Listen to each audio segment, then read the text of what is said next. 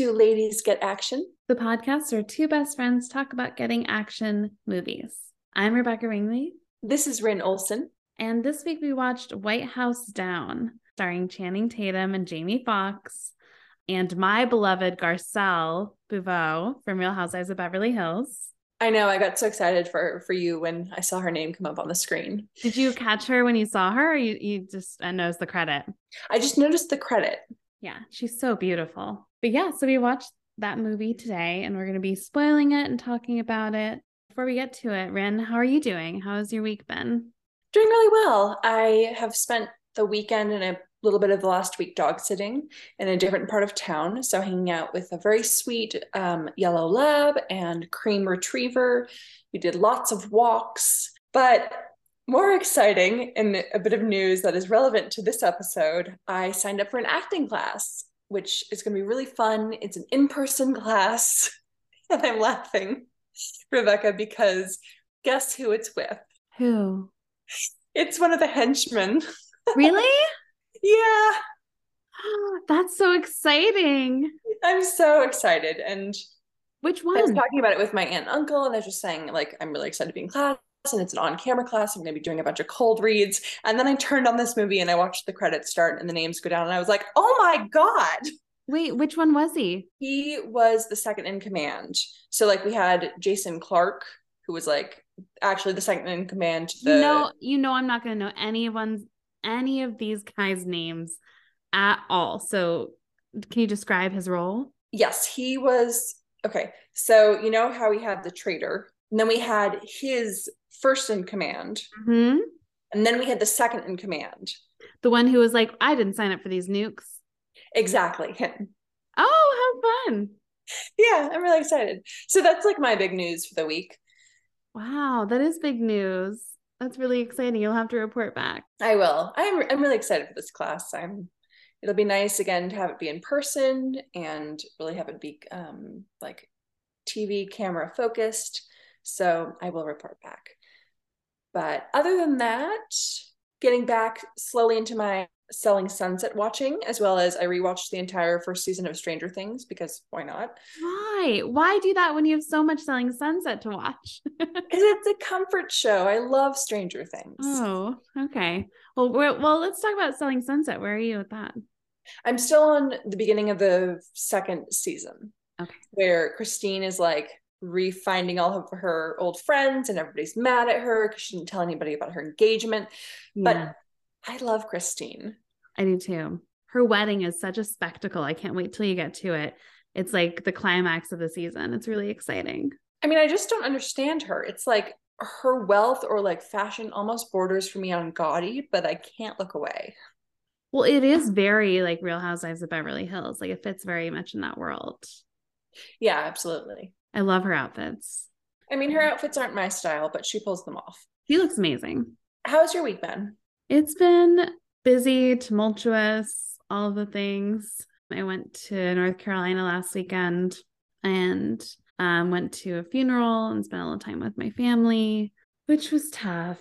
Um, just like overall, not a relaxing trip whatsoever. Yeah, it wasn't going to be. I know. I know, but I always hold out hope that somehow it'll still be like, it's a trip. But it, this one wasn't. And I got back and right back into the swing of things at work. But I did get to have a very fun weekend this last weekend because I went to dinner with a new friend and got um, the most amazing truffle pasta where they shave the truffle on top of it, Ren. Oh, so good. Oh, yeah. it was like so decadent, but the portions were so small. So we had to order three pastas. Of course. Yeah. It, oh my God, it was so good. It was a cacio e pepe, it mm-hmm. was the truffle pasta with the shaved truffles on top. Yeah. And it was like a duck ragu one. It was also delicious. You've been doing a lot of duck lately. I know I'm not a duck girl, but it's been happening around me. And I'm like, okay. Where did you go?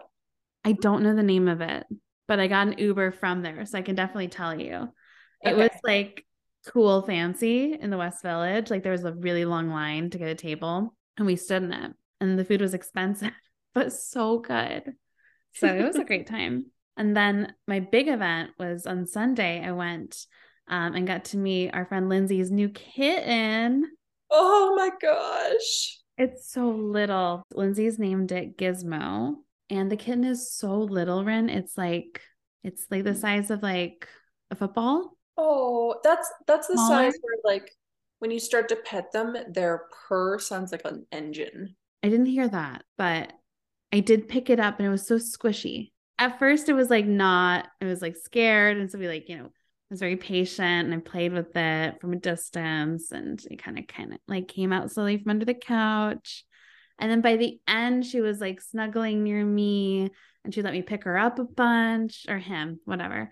And I picked him up and it was his bones were all soft and you know, and the it was just so cute. Did you get to play with it with the string? Yeah, um, Lindsay has this wire toy that the cat's obsessed with. Aren't they It's like a fun? long wire with like a little thingy on the end. Oh my gosh, it was so cute. Yeah, the kitten was all about it. And then the kitten has an older brother, uh, Boogie, who now looks like a full grown cat, and not a kitten at all.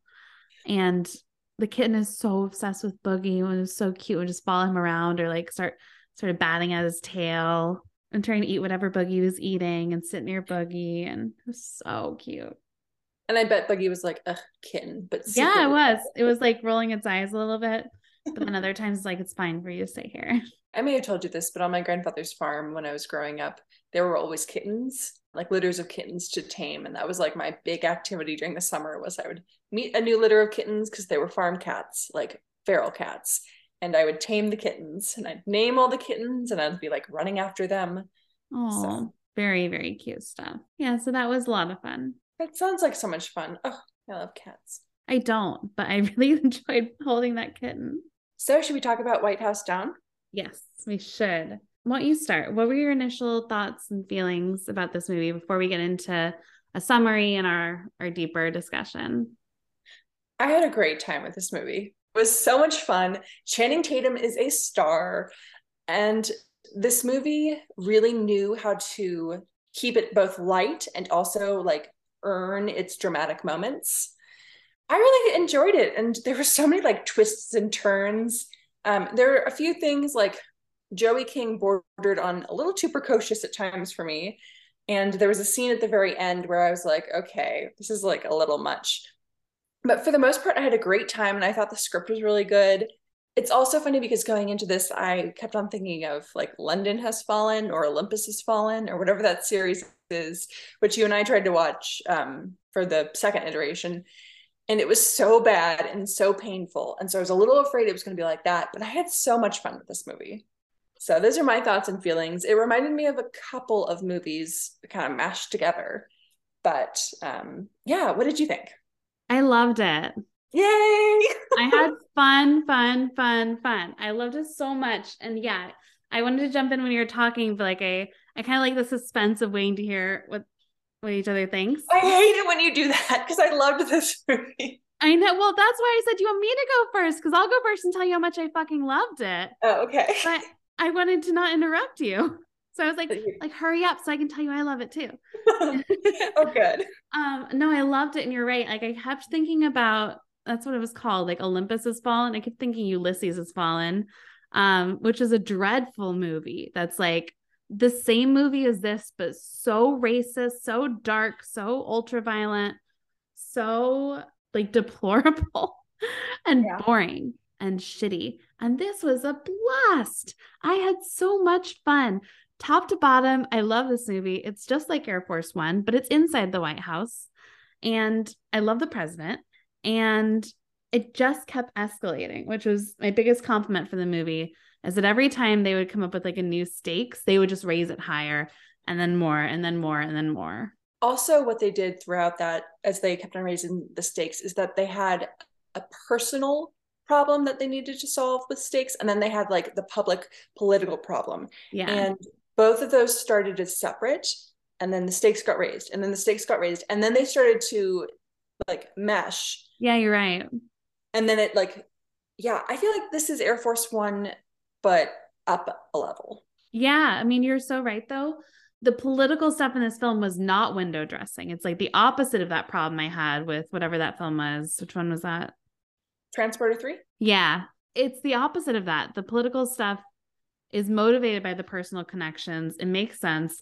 And then as new threats get added, it ups the stakes because we have, you know, a father and child in the White House. Oh my god, I was like crying at so many parts of this movie because anytime there's like a parent and kid where yeah. like they have to go save the kid, I'm always just like Now I will say to your point about Joey King, they they should have picked a different kid if they wanted me to, if they wanted me to really worry about that kid dying. I was sort of wishing for our Sarah, but oh, if, on, if only. But like any other kid too, because you're right. It was like I mean, I thought she was playing like 16, and apparently she was playing like 11, which was tough. But the the part at the end, which I think you did a big eye roll to, as did I, except it was redeemed by the line at the end where she says, You saw my flag performance. And I remember, I know, right? She was in the flag, the flag twirling crew or whatever. And he missed her performance, which is perfect. Well, even I was actually, I mean, that I didn't hate so much. I was more referencing like the showdown at the very end. Oh, yeah, yeah. But was she, was she cool, girls? The the man with the gun?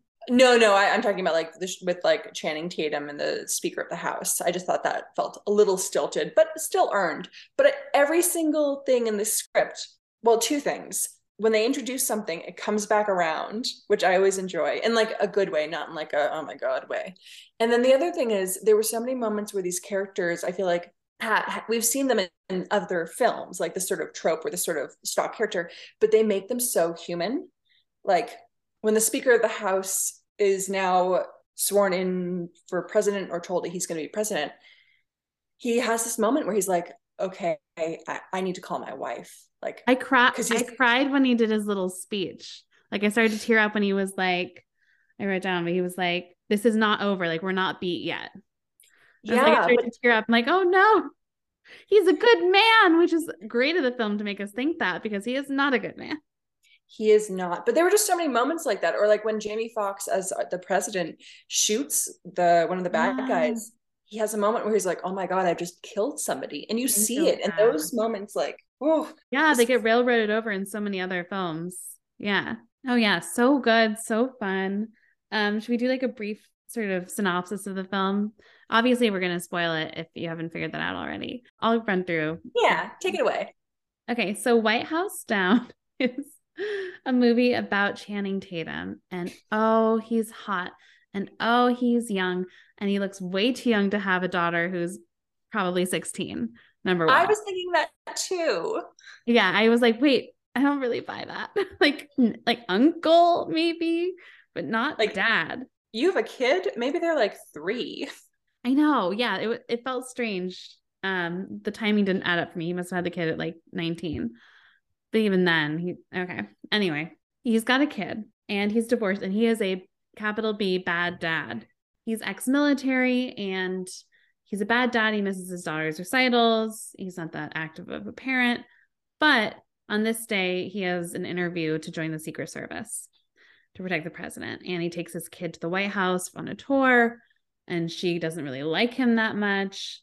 And then on this tour, all hell breaks loose because the head of the Secret Service turns on the president and brings in a crew of terrorists, decidedly like American white terrorists, homegrown terrorists, who take over the White House pretty swiftly and execute a plan to what we eventually learn is to preemptively bomb the shit out of Iran and to install the Speaker of the House as the, the new president, to kill Jamie Foxx as president and the vice president then in Air Force One, and then to invoke uh, the Speaker of the House who's working with them as the new president, all to avenge the death of the, the uh, Secret Service captain's son, who was killed in the military in Iraq, and also to please the military industrial complex because Jamie Foxx has some giant peace plan, which is going to make all the weapons manufacturers mad all while Channing Tatum is separated from his daughter.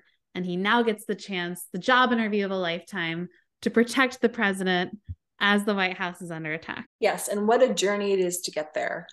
Do you think, because I do, do you think the January 6th insurrectionists watched this like jerking off to yes. the to the like the the bad guys taking over the White House. It feels psychic's not the right word, but it feels prescient in a scary way because they made a really great choice of making some of these terrorists specifically white supremacists, specifically like right-wing news junkies, like as opposed to like Olympus Has Fallen, which made all the terrorists, all the bad guys nameless brown people. I think the terror the January 6th terrorists probably watched both films and got the wrong message from both. exactly, exactly. And got their wires crossed about like, oh, like, yeah, that's what we'll do. And like Olympus has fallen. And then they're like, yeah, but like we're the good guys. We're like Gerard Butler, we're the good guys invading the Capitol. Yeah. Oh, let's dive in. This film has so many moments where like the whole setup is such a good slow burn with so many satisfying scenes. I don't even know where to start. Where should we start? We can start with the president. Let's start with Jamie Foxx. So, once again, like an Air Force One, we get a president worth rooting for. Yeah, this president is a good man, all capital letters. Yeah, he is. He's a good man. He's a good president. I wrote, wow, I love president. I love America White House. I wrote, Jamie Foxx is our president. Yeah, I'm like, he's sweet. I think he's a good president. It's cute. He seems to love his job. He seems to, you know, care a lot about his country. Like he's nice to the people around him. He, he seems to get joy out of still like the little things in his in his life. He has this line like much later in the movie that I really that really stuck out to me where it was like he's talking about the job with Channing Tatum because they turn into like a buddy cop sort of not buddy cop sorry it turns into like a buddy film with them but he has this line where he says like the job isn't about changing things it's about getting reelected and you do everything you can to get reelected and then later he says like i didn't want to make history i wanted to make a difference and so i just love that throughout the film we get these reminders that this is still a man trying to do a good job yeah totally right and channing tatum is like a member of like the metro police so he's like not involved at all um, but he establishes himself as adorable right off the bat, like arguing with the squirrel. He's the driver for the Speaker of the House, right? He's on the security patrol. But is it for a Speaker of the House or was it for the traitor? For the Speaker of the House, who is the traitor. Okay, and that's how he knew about the beeper. Yeah, which is one he's of those. Not the, no, he's not the original traitor. I, I've got to keep those two names separate. Oh, Yes, sorry. He is for the Speaker of the House, who is not the original traitor. Yeah. Or else it'll all it'll all lose. the, it'll all unravel if I can't get my, you know, nicknames straight. He seems like an he's a nice guy, but he's not that active of a dad. Like he wants to impress his daughter, but his daughter is like over him. I mean, his daughter calls him John, and there's this great line where she's like, we're adults here, John. And Ch- Channing Tatum goes, speak for yourself. but we learn more about his backstory in the scene with Maggie Gyllenhaal that is so good and that I really liked. He gets his daughter tickets on this, like tickets to to go into the White House because she is all things political obsessed. She has like a snow globe of the White House. She knows all these facts. She has a video, a vlog a YouTube as she corrects the reporter. Yes. So he takes her along to this interview that he has for the Secret Service. Meanwhile, Maggie Gyllenhaal is established as like right hand woman to the head of the Secret Service, and like she is good at her job. But when Channing Tatum walks into her office, they both go, "Oh, hey, how's it going?" And it's clear that they know each other and they had a prior relationship, and it was so surprising yeah. that it oh, it was so good. And then we learned from her, like running through his file about his backstory, which I thought was a great use of exposition. You're right. And there's a great detail in there too that the movie doesn't indulge in too much, but is really fun that it's in there, which is that she tells him, Oh, I have a different last name, like aka like I'm I'm married and not an option. And then we find out for someone else that she's actually divorced. Yes. And so she is, but she was like protecting herself in that moment or something, or wanted him to think her life was more together or and that scene also establishes his arc, which is that he doesn't finish things. Like she runs down all the reasons why he, he's not qualified to be on the Secret Service. You didn't finish college. You, all of your like military supervisors say that you had no regard for authority, that you couldn't complete missions. And in every turn, he says, "Well, I did finish college, night school. I right. served these tours, and this is why you should choose me." And at the end, she says, "Like, I wish you could. I wish I could pick you, but I can't." Right And, and the so personal really, too. I'm sure she didn't want to. Yeah. I kept thinking like, oh my God, that's so horrible to get recommendations like that. Like, did his bosses say, like, don't ask me? Like, they should be like, shouldn't you give a heads up? I'm going to write you a bad recommendation for this job you're applying to.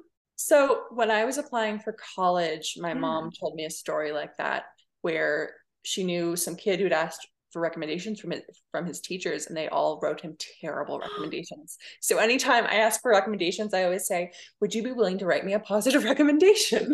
Yeah, that's crazy. That's actually so mean. Yeah, it's really callous. I don't know who would do that. I don't either. I think the appropriate thing to do is to say, "I'm sorry, I can't." Like I and if pressed, you know, I can't in good conscience because I don't think this is the right fit. But to write a re- like to write a recommendation and savage him like that. I thought was so mean. And then he was funny though. He's like, "Is my credit score in there too?" And she goes, "Yes, it's dismal." He goes, "It was a recession." I know. Channing Tatum is really good. Also, like he just oh, knows great. funny and also balance out the emotional things. And for some reason, I feel like he used to get like a bad sort of pigeonholed into only being able to do one thing. But I think he's a great actor. I think he's a great actor. He might he might be one of our greatest actors. No, he got he got kind of the Matthew McConaughey treatment initially, where he was like dance movies, sort of rom coms, Magic Mike. Um, but then like with 22 Jump Street, with this movie, with a bunch of other movies, he's really established himself as very funny comedically and like really skilled and clearly an action star, like a great action star.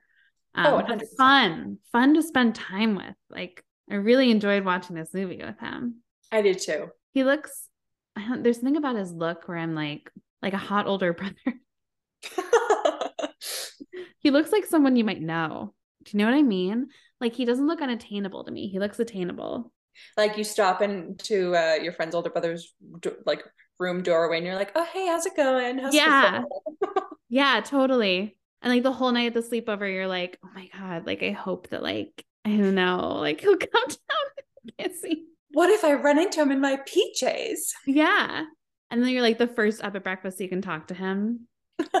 he just there's something about him. I mean, maybe it's also the 22 Jump Street of it all where he pretends to go back to high school, but like I feel like I can see him in high school.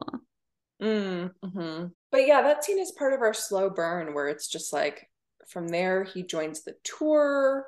He has to check his gun, so his gun mm-hmm. is away. That I wrote big plot point. Oh yeah, we see Garcelle the first lady, looking beautiful. We also get in this early setup, we get the um the Secret Service head of Secret Service traitor being the most shady as he leaves for work in the morning. He was where, shady. Where you know his wife knows something is up or like what he's up to. Cause he's like, I'll be home later, honey. And like taking off his flag pin and staring longingly at a picture of his son, who you also know is is dead before they even say it. Oh, 100%.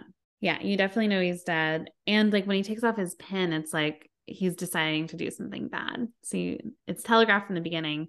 And one of the big differences between this and Air Force One is one of the things I loved and frustrated me, but in a good way with Air Force One, is that no one else knows the Secret Service guy is turned on the president in Air Force One until the very end of the film and it's only revealed to Harrison Ford and one other guy before he gets taken care of. And in this film, the traitor exposes himself to the president, to everyone pretty quickly. And so we know it's him and he's not afraid of being identified and he plays along for a little bit, which I enjoyed because it just added to the chaos and like the stakes. But you're right, he exposes himself and then it's even scarier. Yeah. Oh, I thought it was so annoying when uh Joey King was like interviewing the president with like a hard hitting question for her YouTube. I know that was pretty extensive for an 11 year old. Like I'm not discounting the 11 year olds out there, but Channing Tatum at some point asks her like, "Do you get picked on at school?" And yeah, like, that was no. the funniest line. I was like, "Oh, she totally gets picked on at school." Yeah, he's like, "Do you you have problems at school, don't you?" But the president handles it well. He still has a great response. He's like quick on his feet. Yeah. Also, I love the part where so Joey King is like, "Yeah, my dad's gonna go work for you," and the president, even though Maggie Gyllenhaal has basically said to him like, "You cannot come work for us. I will not hire you." The president is like, "That's so great," and then he like leans into Channing Tatum's hands and he's like, don't lie to children. Yeah, that was so cute. I felt bad for Maggie Gyllenhaal because it's established very early on that she hasn't slept in like two days and then she doesn't get any more sleep. No, she doesn't. In fact, her boss sends her away. And I was like, oh no. But it's also a really clever move for the movie because it's sort of establishing. Side note, I also thought this movie was like a better in the line of fire. Mm. Because it had Secret Service people who were like willing to risk their lives for the president, but oh yeah, but it establishes like the scene establishes that their relationship you know it's mentor versus mentee and she trusts him and she's you know um and so we think oh maybe he's not a bad guy but it also gives him some humanity too. Yeah 100% so i mean things take off because there's like a bomb in the lobby. That's where all the terrorists come in. Mm-hmm. there is a workman who was like really being allowed to sort of like wander the halls of the capitol building very freely when someone like, notices it right before the bomb goes off and they're like hey like why are you here? Don't leave that here. Hey. But that is just a diversion because and we've seen this several times of the like oh there are workmen going in to repair the home theater. It's just like the audio stuff but they're bad. So they're in the white house. Yes they're very bad. They're just out and about and they're just killing people and it is scary. The main guard gets killed. There's snipers taking out the other snipers it makes you feel like the stakes are real right away, um, especially as they drive in more vans of even more criminals. I agree. These, these guys felt really scary, and also they share the trait in Air Force One, or the story. The sorry, they share the sort of similar plot line in Air Force One in that they're taking out named characters too. Yes. Yeah, absolutely. In the beginning, Joey King is separated from the other hostages in the bathroom. So she gets to have her own little crawling around adventure for a bit. Yeah, I mean, I thought that part was really great. She like was really well acted. I was very worried for her, and it was also worried just because like watching her dad be like, "My daughter's out there. I gotta go get her," mm-hmm. and then of course because she's our video vlog, she's like filming them. Very smart. I mean, that character, her whole life is decided now in such a way that like the media attention that she got from this she's going to be that 15 like 14 year old with a book and she goes on Oprah and she goes on The View and she does a press tour. And then she's going to be that like 19 year old who runs for state senate. I mean, sort of similar of how we are talking about the characters in I Am Number Four. Like the writers just decided that her personality trait was an interest, which is politics. right. Precocious. Yeah. Yeah. But yeah, I just wouldn't want to be in a Zoom meeting with her. I feel like she would start attending like every PTA Zoom meeting or like local ordinances about parks and stoplights and she'd have a lot to say. And if she didn't agree with you, on her video vlog it'd go. Oh god. Video vlog. YouTube. Sorry, YouTube vlog it'd go. I think it's just YouTube. I don't think there's any the word vlog isn't there at all. I know that's how they reference it in the film, though. So it's stuck and in my head. She corrects them. I was trying to imagine what it would be like to be in school with her, even if this hadn't happened to her. And I think I would just be like, I am so dumb. I don't well, now know. she's that question. Yeah. Now she's the hero child. Yeah. but this is where we start to get, I mean, that where the stakes for both the political side and the personal side start to go up when Channing Tatum is separated from her. And so he says, like, I'm gonna go get her. She's like my kid. Obviously, I have to find her. And then meanwhile, um, Jamie Foxx is being led to the security bunker by the head of his social service, who, as we know, is a traitor. They get down to the bunker and the traitor shoots like his yeah. main guy. And everyone else shoots everybody except for the president. And this is where they like the personal and the political um, collide because Channing Tatum he, like follows them and saves the president. Yeah, I was like, now he's the only Secret Service guy. Yeah, man, what a job interview. Yeah, well, that's it. This whole thing is an extended uh, job interview, and he gets the job.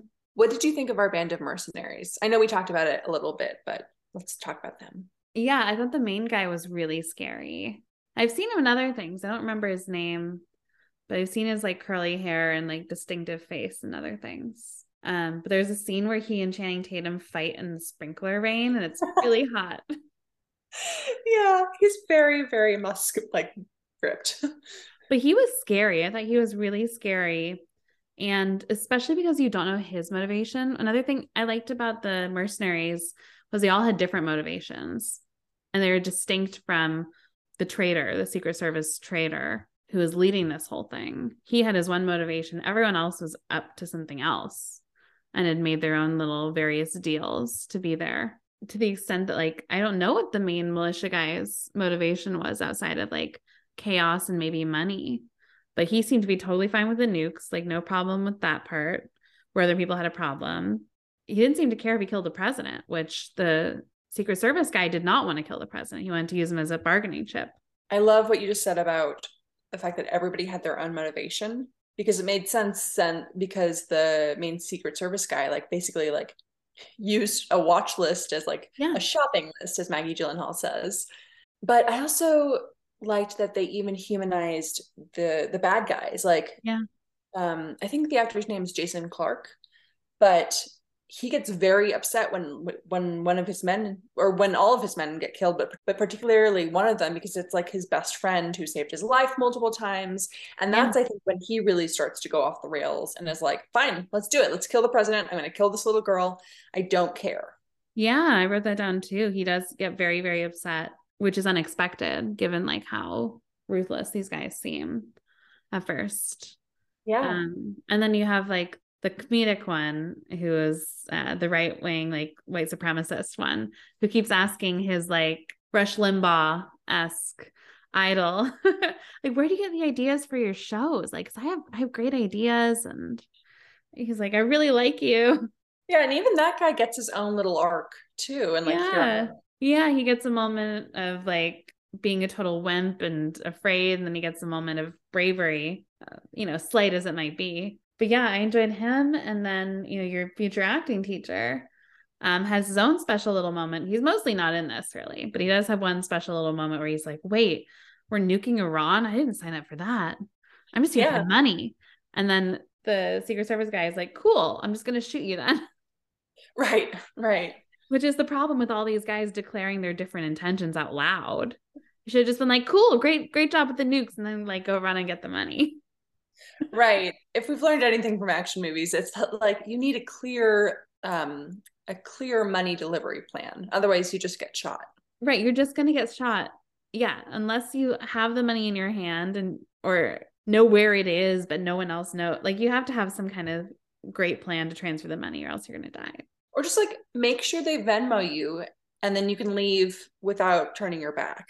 The tour is starting. Don't go away. We'll be right back with more White House Down. And we're back. But yeah, you're right. And then the hacker guy who um plays a really funny, strange character, and it's always sunny. I don't know if you've ever you've seen much of that show.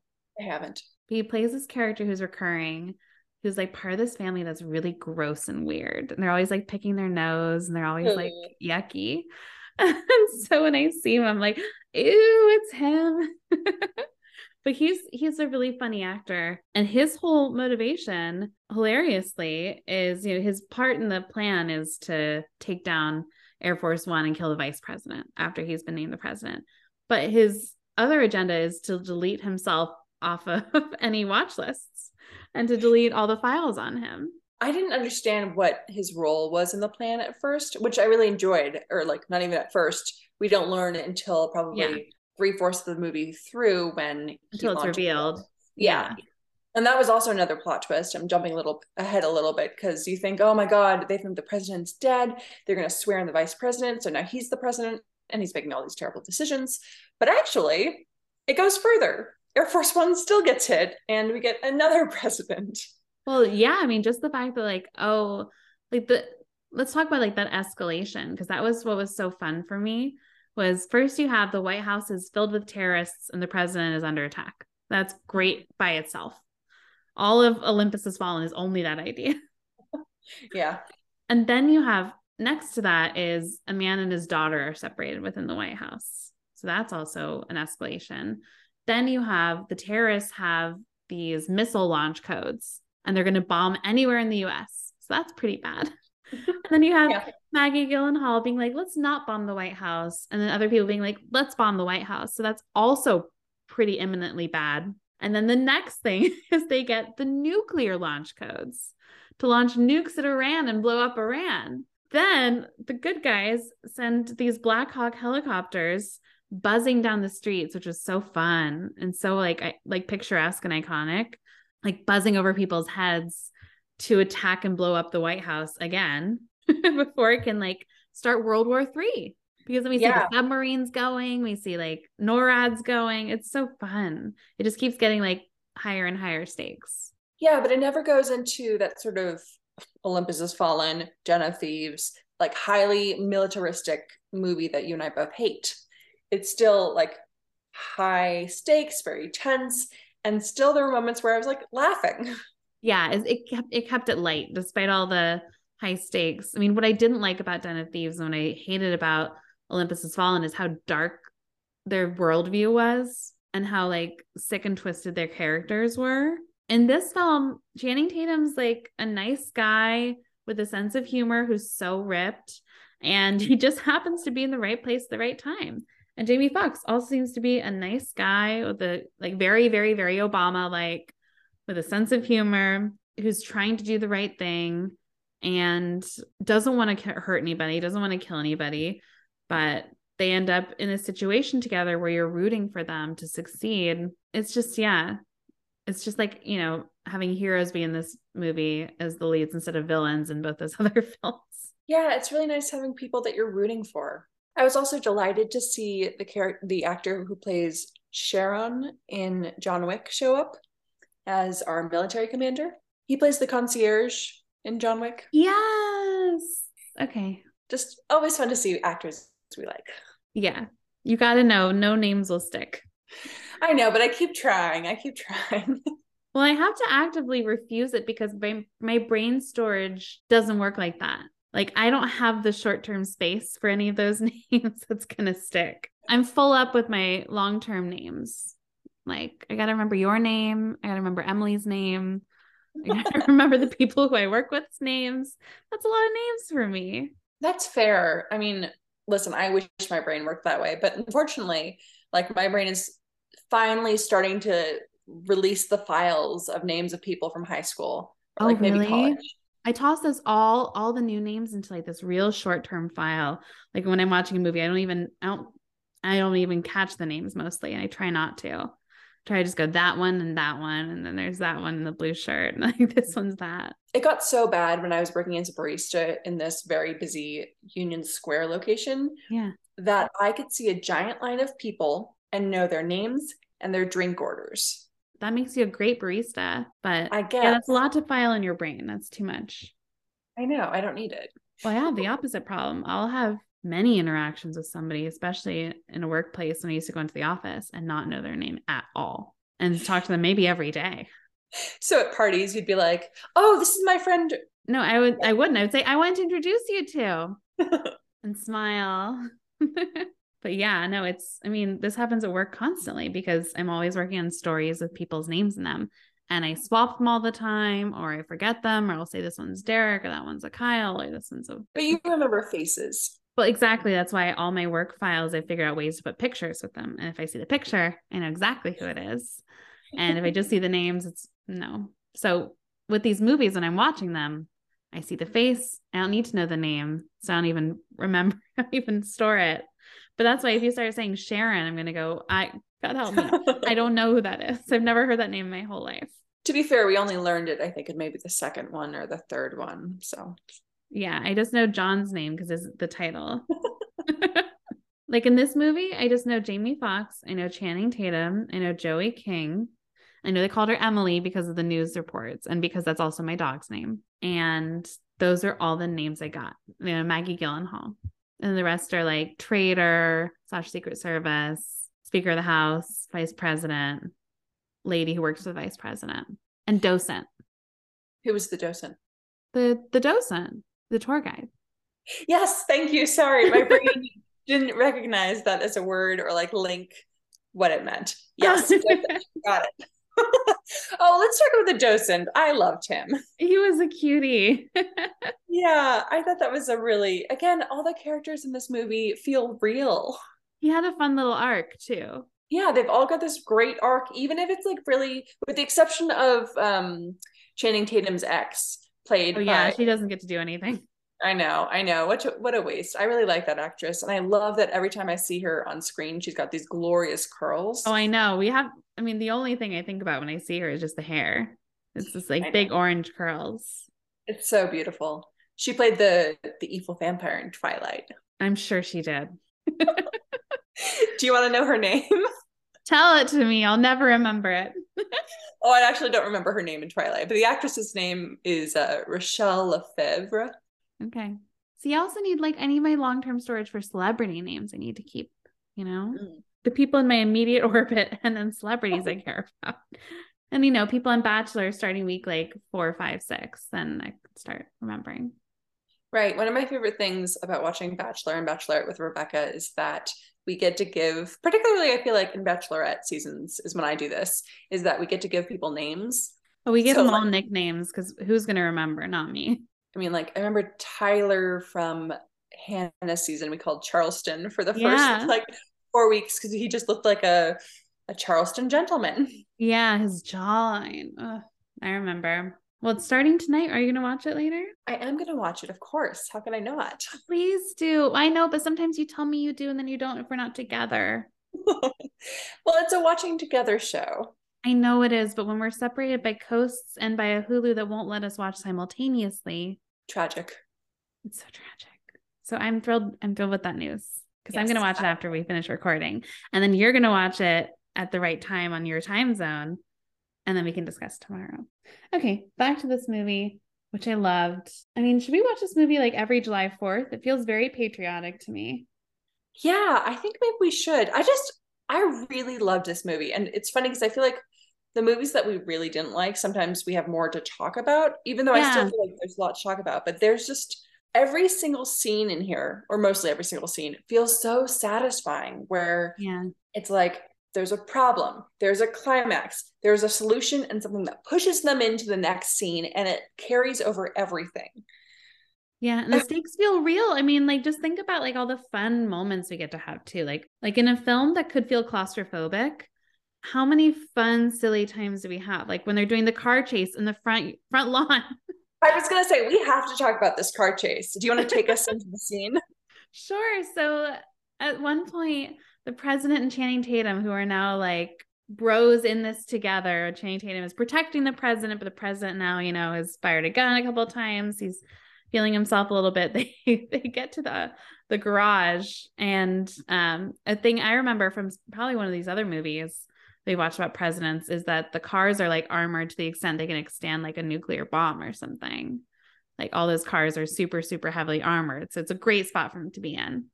Um, but they get in the car and Jamie Foxx tries to sit in the back first. I know. Which is funny. Basically, they get into one of the cars. The bad guys get into the other cars. Their other cars are equipped with machine guns that pop out of the top. Um, and they they engage in this like high speed chase around the main fountain on the White House lawn. and because of the gates are like this kind of steel they can't break through, uh Channing Tatum and Jamie Foxx are are just stuck going in circles while they're getting fired upon to the point where they can't even see out their windshield. And they discover weapons in the back. They're both firing on each other. They, you know, manage to maneuver to get one of the cars to crash on the the basketball court. Um, they end up in a pool. It's just a great time, and the news is covering it too, which is also very fun. I was going to say that was one of my favorite parts. Um, was the fact that there's a news helicopter that isn't supposed to be there, but like flying overhead. And also, the news coverage in this movie makes a lot of sense. I feel like in other movies we've seen where it's like, how did the news get this coverage? Like, that's yeah. a weird angle for them to be filming at. But all of these angles feel like something that you could get from behind the gates or like overhead. Or, you know, they do set up early on, like we've mentioned Joey Joey King's YouTube. So she's like filming that and uploading. Oh yeah. And it was fun to see that like you, the, a crowd has formed around the White House, obviously, and it's just fun to watch them watching it and being like, "Wait, is that the president hanging out of that car with a gun?" It's just so silly and so fun. Um, and they use a tank to crash into the gate, but then the tank gets blown up by the snipers on the roof. Like it just got, you know, it stayed scary while still being very silly. Yeah. Some of the details, like all the details that you learn, are useful. Like earlier on in the movie, uh, Channing Tatum and Jamie Foxx are trapped in an elevator and they see men loading out these very specific weapons that, because of his background, Channing mm-hmm. Tatum is able to say, like, oh no, those are military grade weapons. Those are going to be a problem. And they are a problem later on. Right. They're like, he just, he says they're specifically like land to air missiles or something. So basically, they can shoot something out of the sky, which comes up later. I didn't know there was a pool at the White House. Did you? I didn't either. I was thinking that they had so much fun totally destroying the set. oh yeah. So much fun. But yeah, I didn't know there's a pool and like a little pool house. How fun. Makes but sense. it makes sense. I mean, listen, if it's gonna be the White House, it should have a pool, an outdoor and an indoor pool. I was gonna say it should have like an Olympic sized indoor pool for swimming laps and an outdoor cute like gardeny pool for hanging out and like yeah. Yeah. 100% it's funny because early on in the movie, I wrote, like, when we're first introduced to the speaker, I was like, oh, he's a bad guy. Something's up. And then I totally forgot halfway through the movie because I thought, oh, the speaker was the one guy against the president. Now he's going to be the one one guy to like oh yeah say don't don't turn over the presidency to the VP. And so I was just reading this quote where it was like in a mystery it shouldn't be like, oh, I saw that coming, but it should you should feel like, oh my god, how could I not have seen that coming?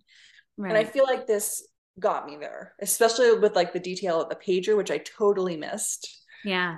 Yeah, so me was- too. I didn't see that coming either. I was really excited by it because I I didn't see that last twist coming at all, where Maggie Gyllenhaal had like ordered this report from this guy who didn't want to do it. And then he comes and he's like, You have to see this. And then we don't know what it is until the surprise ending, which was so fun. Yeah. And I totally forgot about that report. And then when she's delivering him the news, he's sitting with Jamie Foxx and he's looking at him, and I was like, oh no, are they going to make the president? The I thought so too. I thought it was the president who was bad, and then I would have been really upset. Me too. Like I, in retrospect, I loved having that worry, but I would have been really upset if they had been like, it was the president. He ordered all of this. Or maybe it would have been a great twist. Who knows? But either way, it was so fun.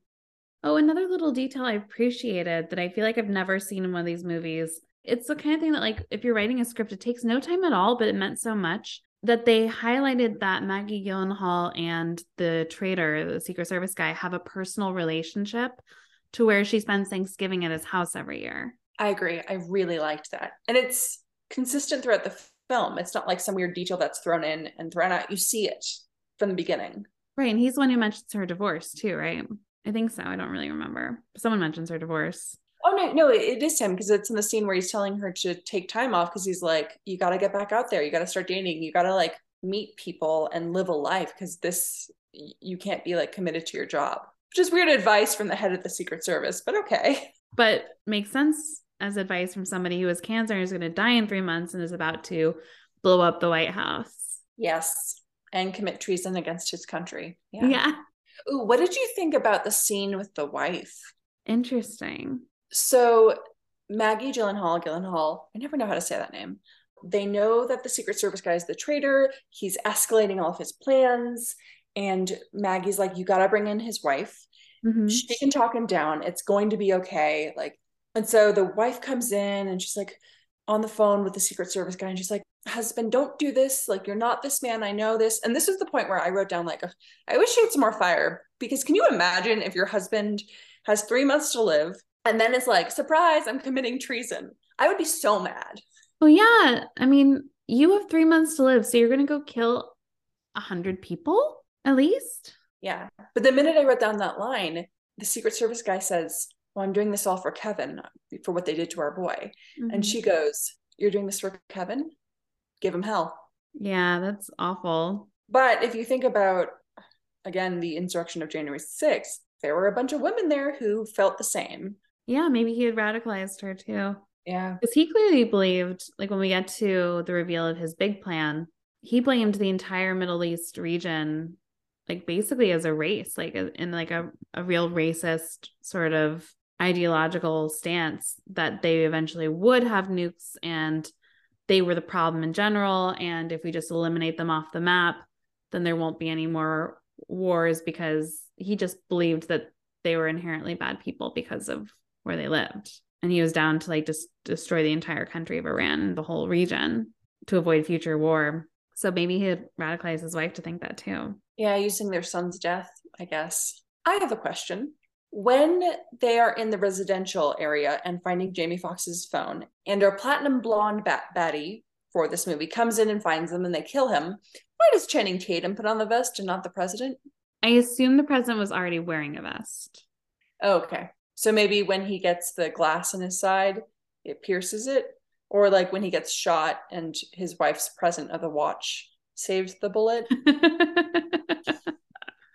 That's a really good question. I don't know. Yeah, I don't know why they didn't have two bulletproof vests. I mean, there were plenty of men that they killed, so why didn't they just take one off of like take another one off of them? Yeah, they really should have. Yeah. I did like that the president was like, I gotta go save my sneakers. I know. But he had his whole cute little closet, but he picked uh, his Air Force One sneakers. It was cute. But yeah, I don't know why he didn't have that. Why didn't everyone get cut up by the glass they're constantly falling into? Why was the president the only one who got stabbed by a shard of glass when everyone's falling through like glass ceilings and onto glass tables and being shot through glass? Like, I don't know. I don't know. Not a scratch on Channing Tatum, truly. Oh, I also I made a note here too. When they were going through like the resumes of the the mercenaries, like oh, this one's a white a white supremacist, this one's a this, this one's a hacker. I was like, those are fun terrorists. This is this is like Violent Night kind of. Yeah, it felt very much like that, especially with our like Wild West cowboy psychopath holding all the hostages. He, that felt yeah. straight up Violent Night. Totally another great moment before the president does uh, kill somebody because he has to. Channing Tatum's like, "Do you have guns in the residence?" He's like, "No, I have knives, big knives." And Channing Tatum goes, "Well, then make me a sandwich." I know, I loved that line. I also thought that was funny because my friends and I, during our teen years, watched too many like home invasion movies, and oh, so we were no. terrified of like robberies. And one time, um, one of my friends was like, home alone and thought that she heard somebody and so like went and got knives from the kitchen and was like wandering through her house with kitchen knives. Oh my god. Growing up in charlotte my dad um had a security system on the house and no one goes steal from my dad's house but it was never turned on um ever. But what it did was it made a beep beep beep noise every time you opened a window or a door. Oh even a window? Uh-huh. Okay so you can imagine as a teenage kid, this was problematic for me. I never snuck out, but like, you know, one time I got my hands on like a cigarette, which was like very scandalous for me. Very, very scandalous. And I must have been like 15 or 16. And I was like, gonna like try and smoke it out my window. But it made the beep, beep, beep noise. And I hear my dad immediately go, Rebecca, are you okay? Like screaming upstairs. I'm fine. I just opened the window. Why?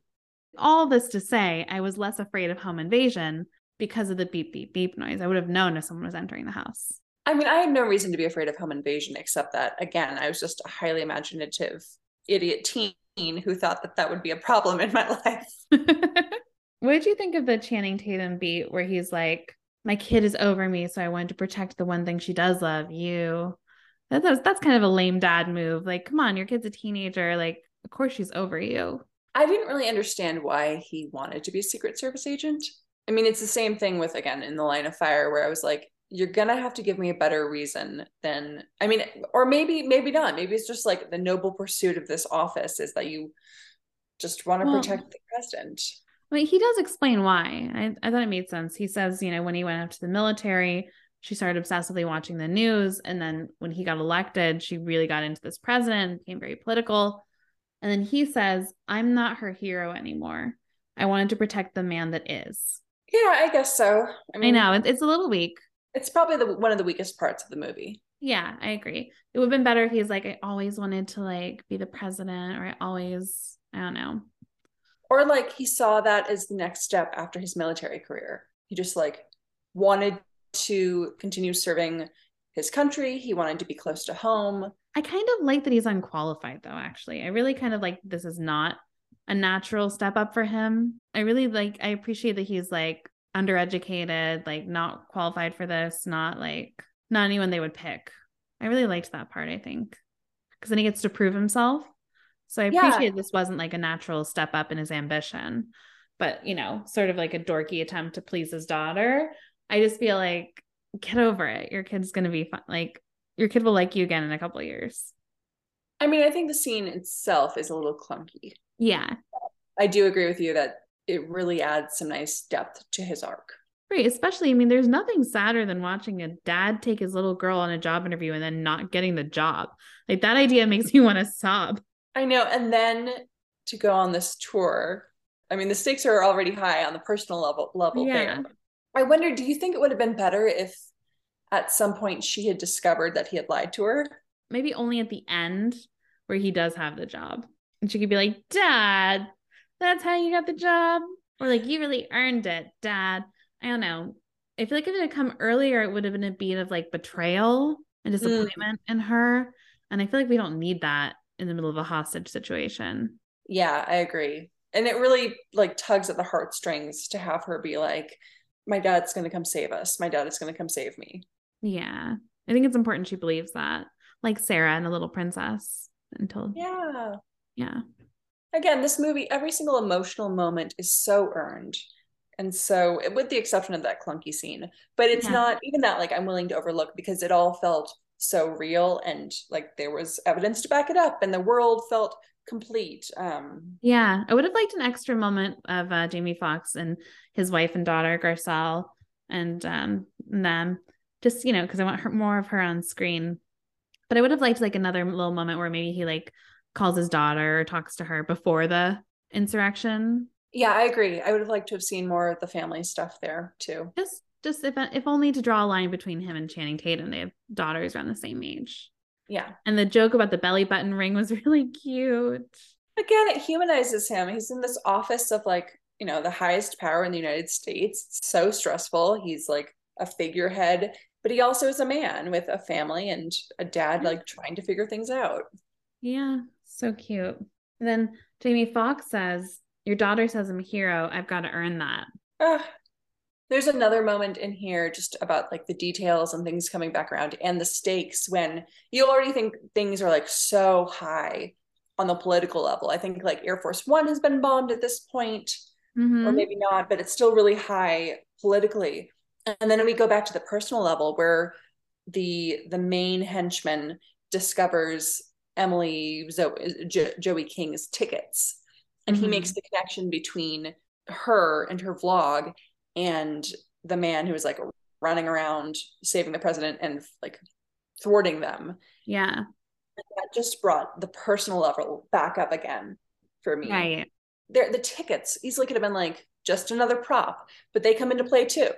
Hmm Oh, yeah. And then now she's at risk, even more so than she's at risk for exposing them to the news, which she did.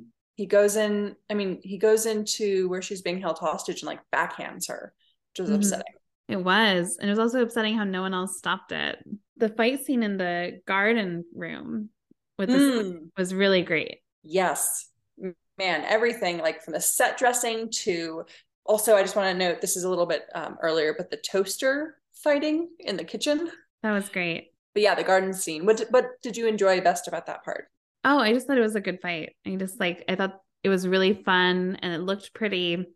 Um, and it felt really brutal. They had both just fallen through all this glass and not hurt, but it just kept going. I really liked that scene. Oh yeah, and then Air Force One stuff. The plane going down too actually really shocked me. And it was an interesting choice to not show it the inside of the plane at all after it's bombed. Just we just see it exploding on one side, then falling down. Yeah, I'm glad we didn't. I'm really glad we didn't see the inside of the plane because there were all these characters that by now we knew, especially like the woman who had gotten Channing Tatum the interview and the passes, and also the VP who I was like less connected to. And so I, I didn't really need the scene of like everybody screaming and burning up. Like the imagery of Air Force One just going down was enough. Yeah, agreed. So my very last note for this movie, would you like to know what it is? Yeah. All caps, several lines. What a ride! I agree. I had so much fun watching this movie. It was just fun top to bottom. I I actually watched this over 2 days. I I watched part of it yesterday, the first hour, and the second hour today. And I was so excited all day to get to finish this hmm. movie. I was just like, I can't wait to go back to it. It's so fun. What's going to happen? Yeah, I agree. It was fun. It was exciting. I couldn't stop watching. I was like crying in some parts and also genuinely laughing. Yeah. And everybody's just a delight to watch on screen. Yeah. I really felt like like I loved Air Force 1 too, but I feel like this really built on Air Force 1 in a great way. And I had mentioned also like in the line of fire, obviously this elevated that sort of storyline too. But this is a great movie. And I think, yeah, I think we should watch it July 4th. Definitely. Okay, Ren. So how many trash can fires out of five would you give this film? I think it's a five for me. This was really satisfying. It's really good. Again, Channing Tatum is a star. What about you? I'm going to give it a five as well. I loved this movie. I had so much fun. It was a breeze. Like for such a high stakes action movie, it felt really breezy and fun to me. Um, and so I loved it. Just, I really, really had a great time. This was what those other movies should have been. Why not make a series out of this great movie instead of that one? I was really, to be honest, I was a little concerned when Maggie Gyllenhaal Gyllenhaal was like, the call is coming from inside the house. I thought that's where the movie was going to cut off as like a setup for the next one. Right. I'm glad they didn't, but I agree. Yeah. Why are there more Olympus Has Fallen movies when we could have had a sequel to this? Well, that brings us to the end of this episode. Um, if you've been enjoying our podcast, please go on Apple Podcasts and on Spotify and leave us a five star rating and a written review. It means a lot to us. Rebecca, we didn't even talk about the importance of this episode. This is a 50 or 50 second episode. Oh my gosh. Wow. Well, this episode marks uh one year of recording this podcast together. Wow, that's exciting. I know. Congratulations on our one year. Yay, congratulations on our one year. Ah, oh, that's so exciting. I'm so proud of us. Me too. With that being said, now that you've been listening to a podcast headed into its second year of podcasting, please do leave us that written review. Yes. And just a reminder this is an independently run, produced, edited, dreamt up, managed, social media run podcast by two women. And we really need your support. I know it's shocking, but neither Rebecca nor I, we're not celebrities. We're not famous. And so we don't have built in social media impact. So we really could use your support in getting the word out about our podcast and leave us a review. Tell your friends, share our stories on your story. That would be a big deal. We announce every week what what movie we're coming up with next. We post on BTS, and that's all on Instagram at Ladies Get Action. Please follow us there uh, for news and updates and fun stuff. And uh, we'll be coming out with some fun stuff right around when this episode um, launches with some year end or first year celebratory content. In the meantime, Rin, where can people find you? People can also find me on Instagram at Rin Olson. That's R I N O L S S O N, or apparently in acting class again. Yay! um, but yeah, you can find me on Instagram. Rebecca, where can people find you? You can find me on Instagram at Rebecca Ringley Casting. Until next time, get, get some, action. action.